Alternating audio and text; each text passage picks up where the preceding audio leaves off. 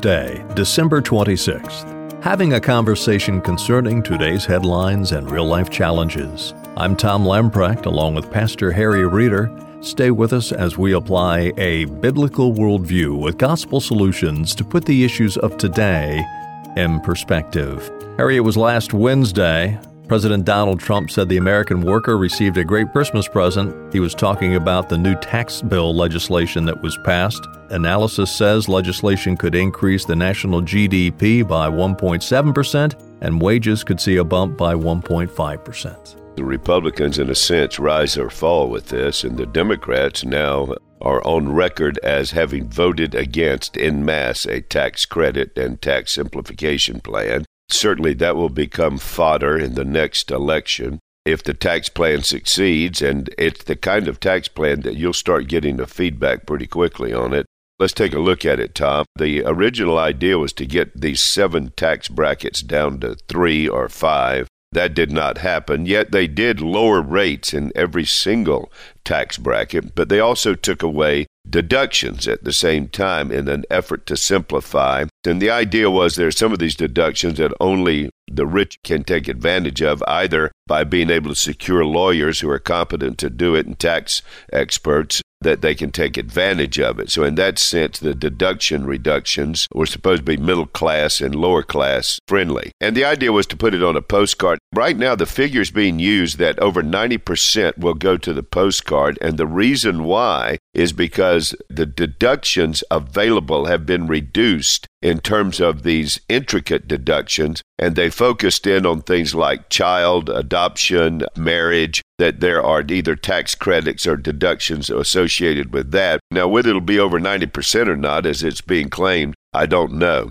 So they've doubled the marriage benefit, they've doubled the child tax credit. Behind that, now, from a Christian World and Life view, of course, I applaud that because A, it is a step toward removing the penalties on those who are married, and B, it is a step toward supporting marriage, which is best for the next generation. Yes, a single parent is going to have a challenge in this, but there are other remedies available to the single parent. But those who are cohabiting without marriage and have children, this will be quite a hit on their pocketbook which again encourages marriage, which is a, I believe, a good thing in our society. Properly developed and prepared marriages is a good thing. And so a tax system that encourages family structure, I believe is good. And this one does undoubtedly encourage the family structure. And so I would strongly encourage that. Yeah, Harry, it is interesting because for years and years we heard the complaint that there was a marriage penalty.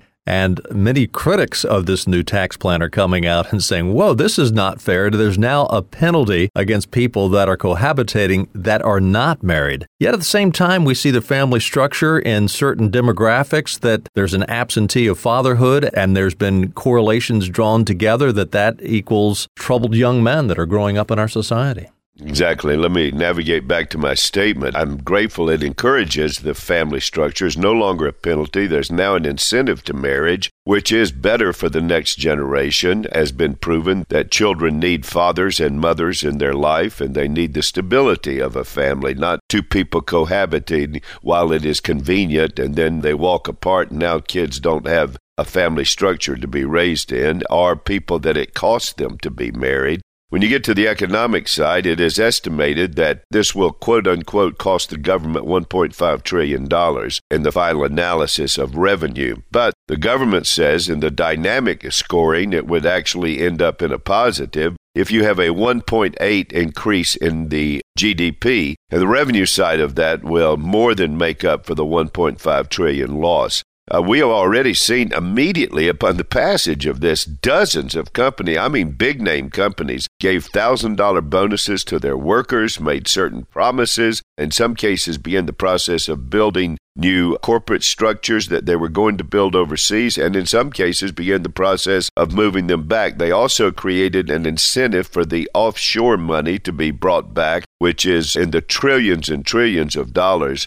They also, because of the efforts of a couple of senators, such as Senator Lankford and Senator Lee and Senator Rubio and others, they were able to restore the adoption assistance, which again is family friendly. kids that don't have families, now there is help for those who go through the enormous price tag, which is anywhere from twenty to fifty thousand dollars to get through all the regulations for adoption. You know, their point is we can't remove the regulations because we want to make sure the kids get in good homes, but we can give some support, some tax relief to those who are going through that process, and that was put back in place as well. Another thing that was done, Tom, is that they doubled the amount before any tax is placed upon a state inheritance. I abhor the death tax. I think you've already taxed that money once. I don't think it's fair to tax it again. That's the government just saying we've got the power to do it. We're going to get you money twice.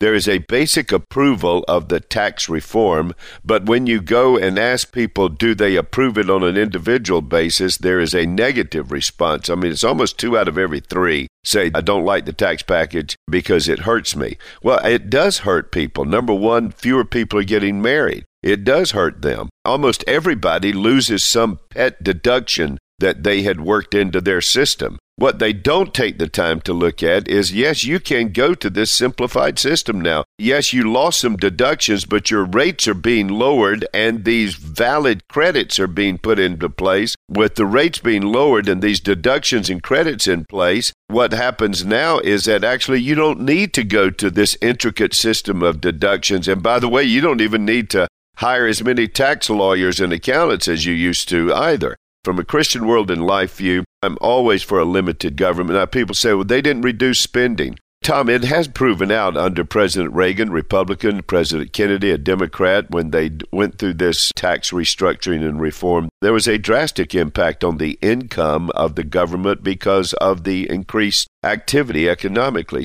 There is one view that the government deserves the money and we'll see what we want to give you back. And by the way, there's a pie and we need to cut it up, and the government ought to get the biggest cut so that it can redistribute wealth. The other group says, no, let's let people redistribute wealth. The government has certain functions, less tax, to get those functions done. Otherwise, let's let people keep their own money. And when you do, not only do we not divide up the pie, the people will actually make more pies. So, from a Christian world and life view, I support it because it's a step forward, not complete by any means, a step forward on limited government, affirming that people own their money, not the government, a step forward in supporting the family structure, a step forward in affirming something we desperately need, and that is the adoption ministry that our government ought to have in place. It is a step forward of simplification so that people can understand what's going on at least a little bit more clearly. More of us can understand. It is a step forward toward creation of wealth instead of redistribution of wealth. For those reasons, I would support what is being done. What I am hoping is it is going to be such a significant step forward that other things that need to be done will yet be done, and somehow out there there can be an effort to deal with the issue of budgeting. And dare I open up a box, and I am at the age that it's okay for me to open this box. The quote unquote entitlement pieces, and I don't just see them as entitlement uh, because people paid into Social Security. But I believe it would be fair to put a reform in that raises the age of receiving it commiserate with the rising age of life expectancy. It was established back in the 30s and modified once since then in light of life expectancy at one age, and that has clearly risen. And so I think it would be appropriate that people would begin to collect those things at a later date. So, if nothing else, at least that would be a step forward in reining in the spending area. Now, speaking of the spending area, something that's going to affect the spending area, Tom, is the president's security speech, and let's take a look at that tomorrow. We'll do that on Wednesday's edition of Today in Perspective. As we close out, let me remind you there are a number of great ways to stay in touch with Today in Perspective and Pastor Harry Reeder, but the best way is by downloading the Briarwood app. It is available through Google Play, the Windows Store, Amazon apps, and the Apple App Store. Go to your favorite app store, type in Briarwood PCA. You'll have access to this program, as well as our five minute daily devotional entitled Fresh Bread. Five minutes each day in the Scriptures with Harry, a great way to begin or finish out your day. Again, this app is yours at no cost. We'll do stop by again tomorrow, Wednesday, as we continue our conversation and as we apply a biblical worldview to put the issues of today in perspective.